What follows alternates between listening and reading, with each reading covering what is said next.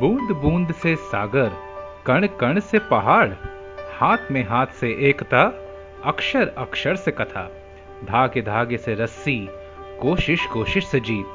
आइए चले उस पगडंडी पर, जो ले जाए हमें अपनी मंजिल के करीब।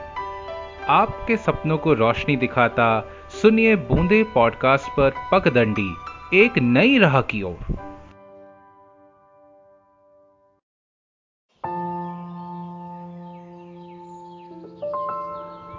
वेन सांग का कुंभ स्नान। वेन सांग एक चीनी भ्रमणकारी था, यानी कि चीनी यात्री था, जो भारत भ्रमण आया हुआ था, और उस समय उसके काल में जो भारत की दशा और दिशाएँ थी, स्थिति थी, उसका वर्णन उन्होंने किया है। खासतौर से उसके कुंभ स्नान की बात करना चाहेंगे। भारत की यात्रा करने वाले चीनी यात्रियों में हुएन सांग का बहुत महत्व है।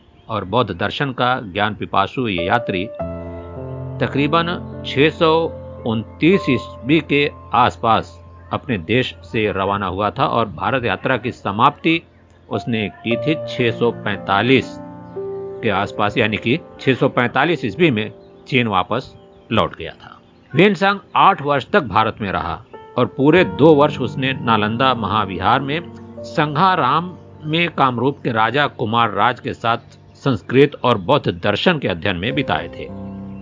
हालाँकि बौद्ध विद्वान वेनसांग चीन लौटकर वहाँ बौद्ध दर्शन के व्यापक प्रचार प्रसार के लिए व्यग्र था, लेकिन कान्यकुब्ज यानी कि कन्नौज के महाराजा हर्ष शिलादित्य के आग्रह पर लगभग 18 राज्यों सहित वह भी प्रयाग पहुँचा था।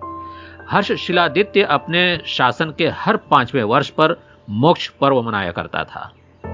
पहला मोक्ष पर्व ईस्वी सन 612 में और 643 में जो चीनी विद्वान हुए सांग की उपस्थिति में मनाया जा रहा था। छठा मोक्ष पर्व था। यह मोक्ष पर्व का उत्सव मकर संक्रांति यानी कि माघी को प्रारंभ होकर 75 दिन तक चला था। हर्ष शिलादित्य मोक्ष पर्व पर संपूर्ण राजकोष दान कर दिया करते थे। इस तरह वेन सांग की उपस्थिति में राजकोष छठी बार पूरे तरह से खाली हो गया था। इस मोक्ष पर्व पर उत्तर भारत के सारे राज्यों से पाँच लाख बौद्ध भिक्षु, ब्राह्मण, विद्वान और जैन श्रमण और गुणी लोग, साधु और गरीब याचक एकत्र हुए थे। प्रयाग में मकर संक्रांति के दिन प्रारंभ होने वाले मोक्ष पर्व की व्यवस्था के संबंध में चीनी यात्री हुएनसांग ने लिखा है, सम्राट शिलादित्य के निर्देशानुसार प्रयाग में संगम पर बाँस के डंडों से घिरवाकर एक वर्गाकार अहाता बनाया गया, जो एक हज़ार फुट लंबा और उतना ही चौड़ा था। इस अहाते के भीतर घास फूस की कुटियाएँ बनाई गई थीं। कुछ लंबे भंडार गृह भी बनाए गए थे, जिनमें रेशमी सूती वस्त्र और सोने चांदी के सिक्के रखे गए थे। बाँस के अहाते के बाहर भोजनशालाएँ थीं और सौ से अधिक लंबे भवन थे, जिनमें विद्वान, गुणी और भिक्षु ब्राह्मण, श्रमणों के ठहरने की व्यवस्था थी। गंगा के उत्तरी तट पर सम्राट हर्ष शिलादित्य के शिविर गंगा यमुना संगम के पश्चिमी तट पर बल्लभी के राजा ध्रुव व भट्ट और गंगा के दक्षिण तरफ़ कामरूप के राजा कुमार राज का शिविर लगा था।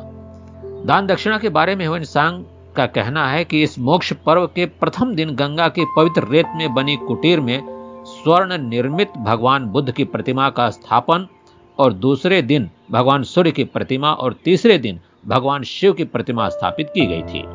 चौथे दिन दस हज़ार बौद्ध भिक्षुओं को, यानी कि हरेक को सौ मोहरे, धोती, वस्त्र और इच्छा अनुसार भोजन, इसके बाद बीस दिन तक विद्वान ब्राह्मणों को दान दक्षिणा और विविध प्रकार के भोजन उपहार और इसके बाद दस दिन तक जैन भिक्षुओं को दान, भोजन और पुनः दस दिन तक विभिन्न देश प्रदेशों से आए भिक्षु ब्राह्मणों और याचकों को दान।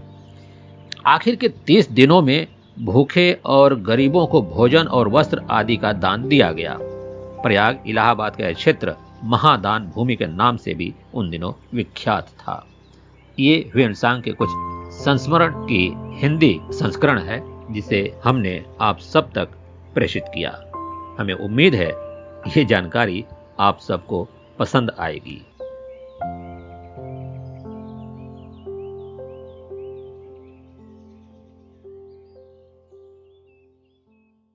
गर्मी की छुट्टियाँ और बच्चों का शोर। मैंने सोचा, इनको समर कैंप में डाल दूँ। पर फुटबॉल, डांसिंग, सिंगिंग, ये सब तो बच्चे घर में ही सारा दिन करते रहते हैं। तो और क्या? अरे, पेंसिल ड्राइंग मेट इसी के बारे में नहीं सुना?